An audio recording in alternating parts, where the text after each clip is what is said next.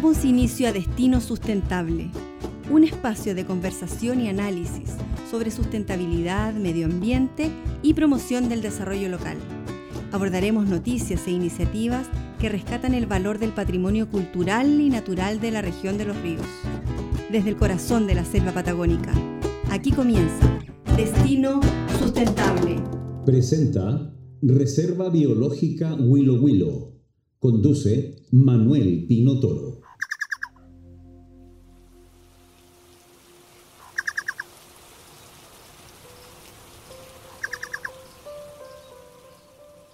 El chucao, ustedes ya lo están escuchando, una especie de ave endémica del centro sur de Chile, es un testigo permanente de las actividades que giran en torno a los bosques del país. En ellos se elaboran productos y servicios que contribuyen directamente al bienestar de la población y son vitales para la economía nacional, el medio ambiente y la vida cotidiana de las personas. Los bosques además son reservas de agua que acumulan y proporcionan mucha biodiversidad. Ahora, más allá de las consideraciones económicas y medioambientales que pueden surgir, es necesario mencionar que los bosques son una fuente rica de inspiración para el arte y la literatura. Y sobre esto último lo saben muy bien nuestros invitados de hoy, quienes han encontrado una clara luz que ha iluminado con esplendor el trabajo poético de ambos, inspirados en los bosques del sur de Chile. Se trata de Elicura Chihuailaf, escritor y poeta mapuche autor de Sueños Azules y Contrasueños, entre otras tantas obras. Hoy es candidato al Premio Nacional de Literatura. Elecura, ¿cómo está usted? Tacuifi Peñi Manuel. Eh, bien, bien. Eh, ¿Y usted cómo está? Todo muy bien. Muchas gracias por atender el llamado. También está en línea Eliana Sepúlveda Alcamán, profesora jubilada, poetisa y especialista en medicina natural. Hoy está en el TUME, ahí en la comuna de Panguipulli. ¿Cómo está Eliana? Muy bien, Manuel, estoy muy bien acá esperando también esta entrevista que me, interesa mucho porque es una forma también uno de hacerse, darse a conocer ya con su poesía y con su... No se olvide que tengo el libro que se llama El Tume y Huilo Huilo en prosa y poesía. Ya pues, vamos a hablar luego de eso. Elicura, desde marzo usted está en, en España. La pandemia lo sorprendió en Madrid y hoy eh, se mantiene a la espera de volver a Chile. ¿En qué circunstancias lo pilló la emergencia sanitaria de cura? Eh, bueno, eh, estaba en Barcelona en, actividades literarias y antes en algunas actividades también personales. Y llegué a finales de diciembre y estuve primero en Francia y luego eh, estuve en esas actividades y tenía invitación también en, en eh, Sydney, eh, en Australia, para la Bienal de, Arte, donde mi obra ocupaba un, lugar ahí central, pero que no pude llegar tampoco allí porque antes llegó la pandemia. Y tuve que entrar eh, en Barcelona en cuarentena. Pero eh, eh, a finales de mayo pude con mi familia salir hacia, hacia Asturias y estamos en un bello lugar rural en este momento.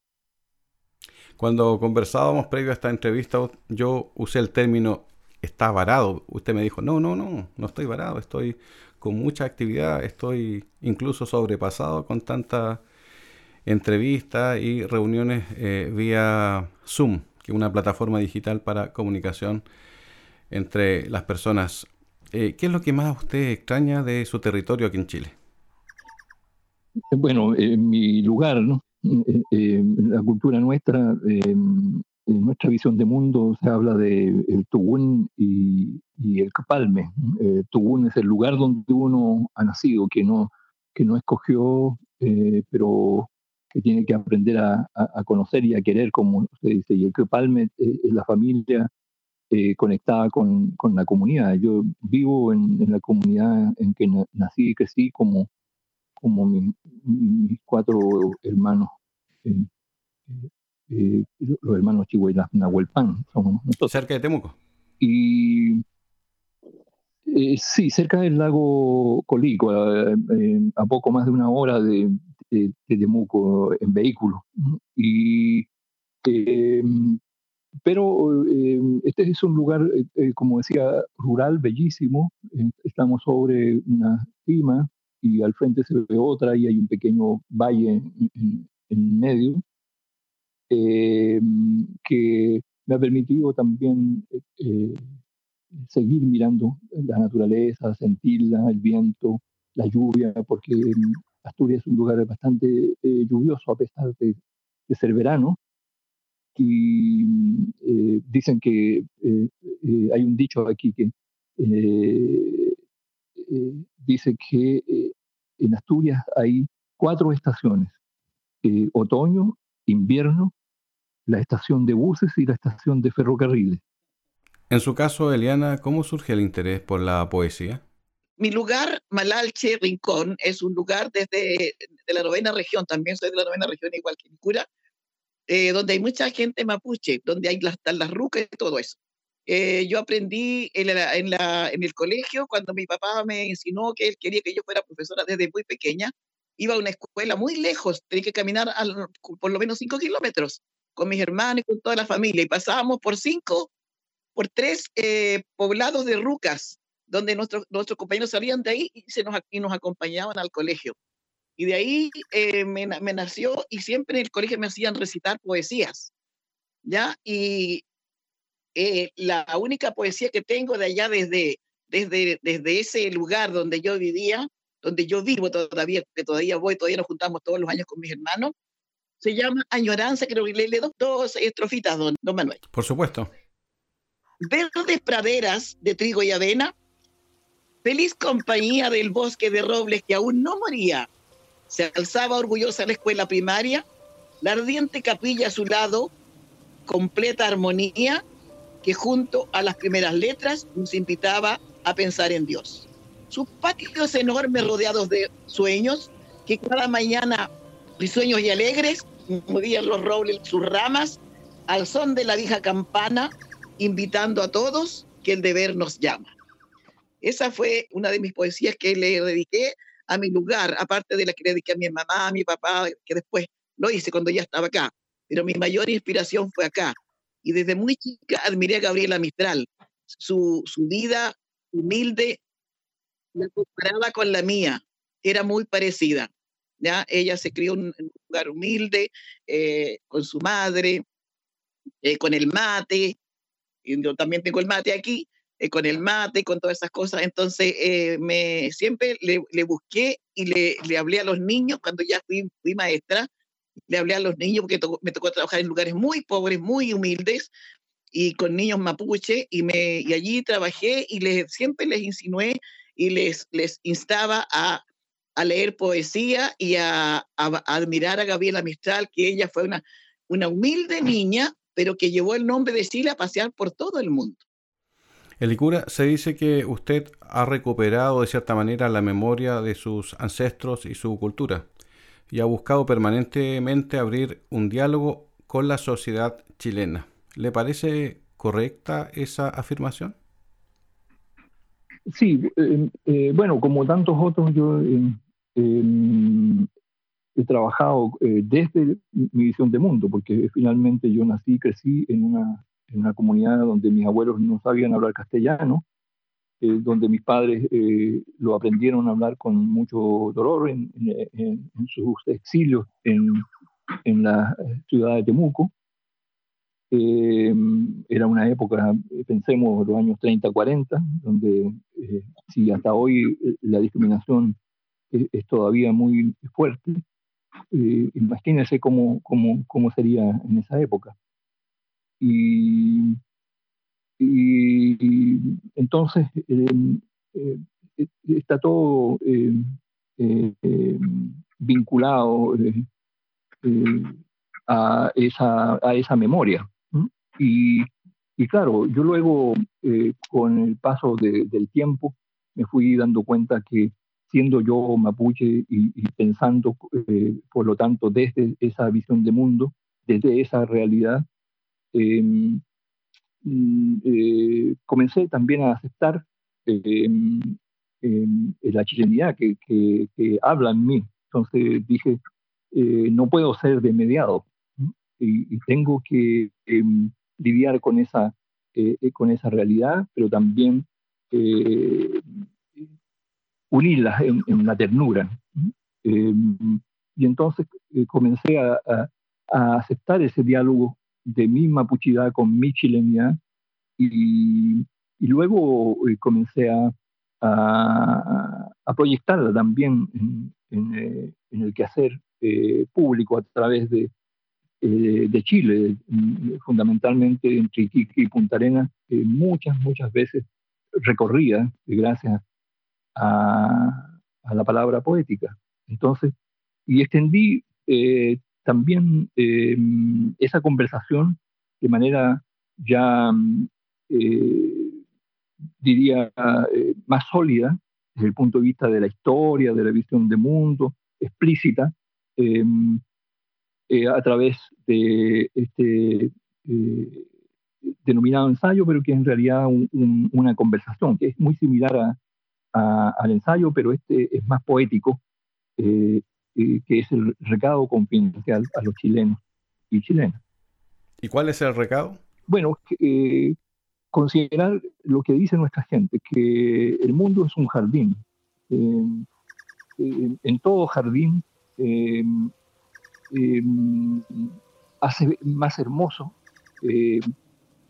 o hace la verdadera maravilla de ese jardín el reconocer la necesidad de la diversidad de colores ¿Qué sería de un jardín? Dicen que nuestro color predilecto, porque es nuestro color de origen, eh, es el azul, pero eh, eh, dicen, ¿qué sería de un jardín solo con flores azules?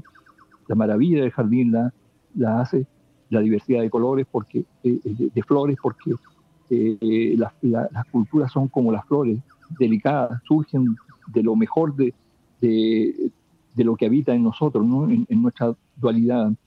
Y cada flor tiene un, color, una forma, una textura, un aroma. Y cuando alguna flor se marchita o desaparece de nuestro jardín, todos perdemos. ¿Qué le parece la poesía de Elicura, Eliana? Lo que acaba de leer. Me gusta mucho su poesía. Eh, también he leído los, versos que quedaron ahí en el, en el sendero que se hizo para, en honor a él. Eh, y como mapuche lo admiro mucho porque mi hermano habló mucho de él, siempre hablaba de él, yo no lo conocía, pero lo vine a conocer aquí en Huilo Huilo, aquí en Huilo Huilo, donde desarrollé mi mayor parte de, de, mi, de mi profesión como maestra y, y, la poesía porque me inspiró mucho el bosque, aquí aprendí a valorar el bosque, a conocer más del bosque, porque en la novena región ya ya no quedaba bosque, pero aquí había mucho bosque. Yo allá admiraba las huertas de mi madre, las siembras de mi padre y todo eso. Y, pero aquí eh, eh, escuchaba el cantar de los pajarillos, conocí la nieve, que no la, no la conocía, y todas esas cosas me causaron mucha admiración.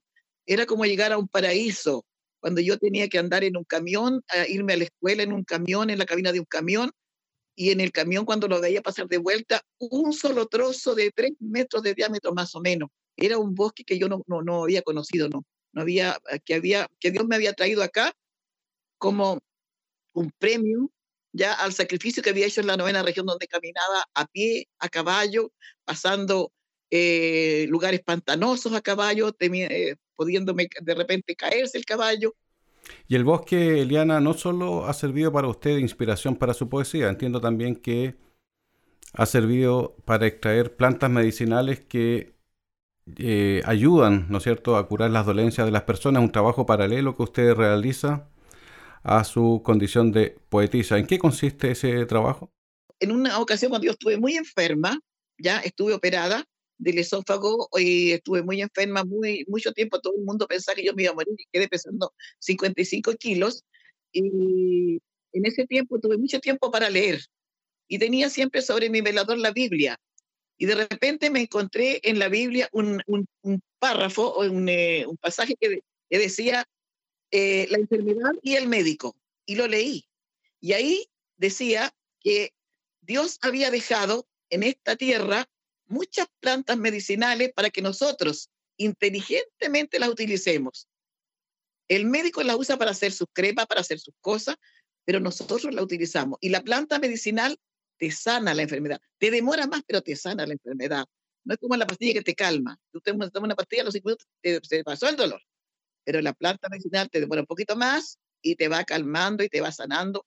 Yo lo hice muchas veces porque también una, una persona, de, la mamá de una amiga que me, que me hizo remedio después de la, después de mi operación, eh, ella me, me dijo, todo lo que le haga bien a usted, Eliana, déselo a otras personas. Eliana, de las plantas que usted conoce, ¿cuáles son las que usted considera que tienen mayores propiedades medicinales que usted conoce ahí en la zona de Neltume? Aquí, eh, bueno, aquí está el, eh, bueno, esas son plantas de jardín. Las que, las que conozco del bosque, eh, la triaca, el em, que crece en el bosque, el canelo, que también que tiene muchas propiedades, pero la que yo uso más es la romasa, que tiene, la, uso en tres, en tres, eh, recetas. ¿Para qué sirve? La, la, la, romasa es una planta, es una plantita, es una hierba, ya como la lechuga, que la utilizaban los mapuches como el vinagrillo, ¿ya? esta ahora se usa en los grandes, en los grandes hoteles, la usan como adorno y la usan, la usan para las comidas. Esta sirve para la gastritis.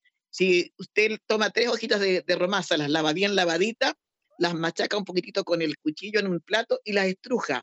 Y ese juguito se lo toma por 10 días, una cucharada por 10 días, le sana la gastritis. Cuando la persona ha tomado mucho remedio, el esófago le queda.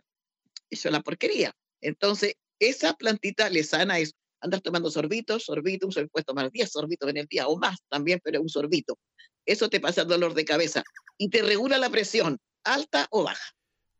Elicura, Eliana decía hace un ratito que en la reserva biológica Willow Willow existe el sendero del poeta Elicura de Chihuahua, una travesía poética que evidencia el patrimonio natural y cultural a través de 19 poemas repartidos a lo largo de 2 kilómetros de recorrido en medio del bosque. Si usted me permite, Elicura, quisiera leer un trecho eh, de un poema suyo en la primera estación del recorrido. Muy bien. Se llama Iniciación. Mi sueño se ha convertido en el bosque que vive y abre las puertas de mi alma. Su aire, estas palabras. El azul que su canto sostiene. ¿Qué representa el color azul en su literatura, eh, Elicura? Bueno, alude al Calfu Peu, que es el relato del azul, y que dice que mm, el espíritu mapuche eh, siendo una energía eh, del universo, eh, viene eh, hacia su casa transitoria que, es el cuerpo, desde el oriente, desde donde se levanta la luna y el sol. Y entonces se, instala, conocedora de todos los misterios del universo, en, en, una conversación con el corazón, que representa el cuerpo, y que es, dicen, como una piedra eh, dura, eh, no pulimentada, y que como la energía eh, de vida posee el conocimiento de las palabras, las puede, las puede comprender, es como el agua. Entonces, que es sanadora, que es la vida. Entonces, y, dice hay que hacer correr el agua de las palabras para que vaya pulimentando poco a poco esa eh, eh, dura piedra que es nuestro corazón. Y eh, entonces, y, ese, ese fluir, ese caudal es, es azul. Entonces, por eso y, mm, la vida comienza, la vida circular comienza en, en ese infinito, del lado este, y en el círculo de la vida eh, va hacia el poniente, eh, porque después el, eh, el, espíritu, esa energía de vida, abandona su casa, como lo hacemos todos los seres humanos, y se va hacia el poniente. Y para cruzar el río de las lágrimas, que es, el, que es el mar, y volver al punto de origen, vuelve hacia el azul. Entonces, eso yo lo escuché, lo escuchamos con mis dos hermanas y mis dos hermanos, eh, a nuestra abuelita por primera vez. Y, y a mí me impresionó. Y por eso cuando surge esta eh, causalidad de escribir poesía, porque tampoco es que yo me propusiera escribir poesía, em, comencé eh, eh, también en el exilio en la ciudad, en internado en Temuco. Bueno, se transformó en, en la columna vertebral de mi escritura. por eso el azul en mi poesía, por eso el azul también que se da con frecuencia en las casas eh, eh, eh, de las personas mapuches. si observa, por ejemplo, por lo menos lo que yo conozco más en la, en la, región nuestra, también los cementerios tienen mucho de azul. Y nuestra, nuestras ropas, como, como las vestimentas tradicionales, y las modernas, desde luego, tienden al azul y al negro, porque eh, antaño cuando no había nada que pintara un azul homogéneo, decían el negro resguarda eh, al azul, lo contiene, y la demostración física era en nuestros cabellos, eh, que son negros hasta avanzada edad incluso, que cuando nos ponemos un rato al sol se torna como de color azul, se pone como una capa azul sobre los cabellos. Entonces, el azul eh, es nuestro signo de vida en el sentido eh, tanto de venir desde lo invisible eh, como cuando se va, hace de nuevo ese camino de retorno a, su, lugar de origen, como, como decía, al azul del oriente. quisiera volver brevemente a lo que usted decía al inicio de esta conversación desde España donde está ahora, que más que aprovechar el tiempo de la emergencia sanitaria para escribir, em, según usted mismo ha señalado en notas de prensa, que prefiere abrir los sentidos. ¿Cuál es el llamado de atención que nos hace la naturaleza en tiempos de pandemia, Licura? Bueno, yo creo que eh, eh, la naturaleza, eh, la, señora, la señora Eliana lo, ha dicho muy bien a través de su conocimiento de, las hierbas medicinales, de las plantas, de los árboles medicinales. la naturaleza somos nosotros también y de pronto los seres humanos olvidan eso. Es algo que, que la cultura mapuche, como todas las culturas nativas del mundo, eh, sostenemos permanentemente eh, y que es nuestra pertenencia ni más ni menos que los animalitos, que los eh, animales grandes, que los insectos, que, que, el agua, que es la vida, que los bosques, en fin, todo es parte de, la naturaleza. Cuando unos pocos, no son la mayoría, por eso yo hablo de los pueblos profundos y de los pueblos eh, eh, superficiales y en general eh, enajenados, que son los que ostentan el poder en Chile y en todos lados, en todo el mundo. Entonces, cuando hago esa diferencia es precisamente porque los pueblos profundos y, y sobre todo los pueblos nativos, no olvidamos nuestra pertenencia a la naturaleza y que hay que mantener el equilibrio de, esa eh, naturaleza, la armonía, un, crecimiento, eh, un desarrollo con la naturaleza, no contra la naturaleza como se da eh, hoy día.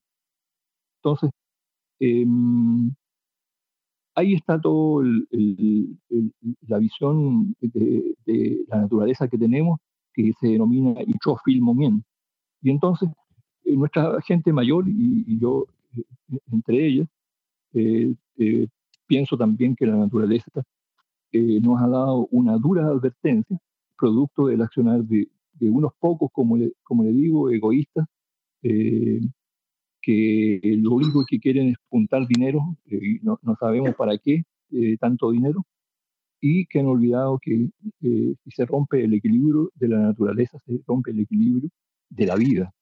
Y entonces eh, la naturaleza nos ha dado una, una, dura advertencia, pero sobre todo me parece eh, nos está dando una, una, gran oportunidad, que es eh, eh, tomar o retomar el camino, ese ancho camino hacia el buen vivir, el crumé monien que se llama. Y ojalá que, que terminada esta pandemia, que como dicen todavía falta bastante para que concluya, eh, sea ese el camino elegido y que los pueblos profundos eh, eh, despierten como lo, lo, están haciendo en Chile, Ecuador, en, en Europa, en todos lados, y se elija un, un desarrollo por lo tanto un sistema económico que respete la naturaleza, que vaya de acuerdo con la naturaleza, que no deprede de modo extremo la naturaleza, porque ella también nos toma poco a poco, no nos diezma, para también transformarnos en su alimento. Elicura, estamos a pocos días de conocer el resultado de su postulación al Premio Nacional de Literatura. ¿Qué es lo que el pueblo mapuche cree usted ganaría con una eventual noticia positiva? Es la tercera vez que, soy postulado a, este premio. Eh, eh, quien ha tenido la iniciativa ha sido la eh, Universidad de la Frontera, acompañada eh, siempre por la Universidad eh, Católica de Temuco y la, Universidad Santo Tomás eh, de Temuco. Y este año, esta tercera oportunidad, se sumó la Universidad Católica de, Santiago, que hizo su propia postulación, y el, colectivo Nube Azul. Entonces, yo creo que si, si se logra este objetivo, eh, en el que sigo, eh, este camino he sido puesto, no es que yo haya eh, deseado postularme al, premio nacional, pero también comprendo que ya tengo una larga trayectoria y una obra que ha sido reconocida en, Chile y también en, por lo menos cuatro continentes en el mundo. Entonces, yo creo que se abriría una puerta para eh, el conocimiento de una cultura que tiene una sabiduría eh, profunda, como todas las culturas del mundo. Eh, recordando, Manuel, que, que todos los seres humanos comienzan en culturas nativas. No hay ningún ser humano que no haya comenzado siendo una cultura nativa. Incluso todas las culturas han comenzado en la, en la oralidad. No hay ninguna que haya comenzado escribiendo. Entonces, pero nosotros eh, sostenemos esa memoria. Y creo que eh, si se da el reconocimiento a mi obra, ya lleva más de 40 años, eh, es el reconocimiento a, una cultura de donde surge. yo siempre he dicho que, que, lo que escribo no comienza en mí, comienza en la memoria de nuestros antepasados, en la memoria de, de, nuestra familia, que, de, cada cual que, trae esa memoria. Y, eh, y que nosotros solamente agregamos eh, algo de nuestra experiencia. Eh, yo creo que se abriría una puerta o, o, al menos una ventana a través del cual se vea la cultura mapuche y todas las culturas nativas y que además inicie de verdad una, eh, un vivir en la pluriculturalidad. Muchas gracias, Elicura. Muy bien. Gracias a ti, Manuel. También quiero agradecer a la señora Eliana porque ya estamos llegando al final del programa. Desearle mucho éxito, mucha prosperidad en su emprendimiento del trabajo que hace con las hierbas medicinales. Y a Elicura, eh, desearle también que su postulación al Premio Nacional de Literatura finalmente se concrete y el pueblo mapuche pueda recibir esta tremenda gran noticia. A los dos, muchas gracias por participar. Eh, gracias, don Manuel. Muchas gracias, Manuel, por su invitación. Elicura, finalmente, eh, ¿cuándo se va a conocer el resultado de su postulación? Eh, dicen que, en general dan eh, ese resultado eh, a finales de, agosto o tienen un plazo máximo de la primera semana de septiembre para ello. Ya pues muchas gracias a los dos y nosotros nos encontramos en un próximo capítulo de Destino Sustentable.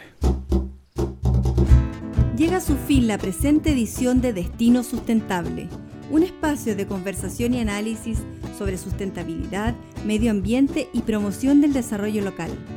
Nos encontramos pronto desde el corazón de la selva patagónica en un nuevo capítulo de destino sustentable.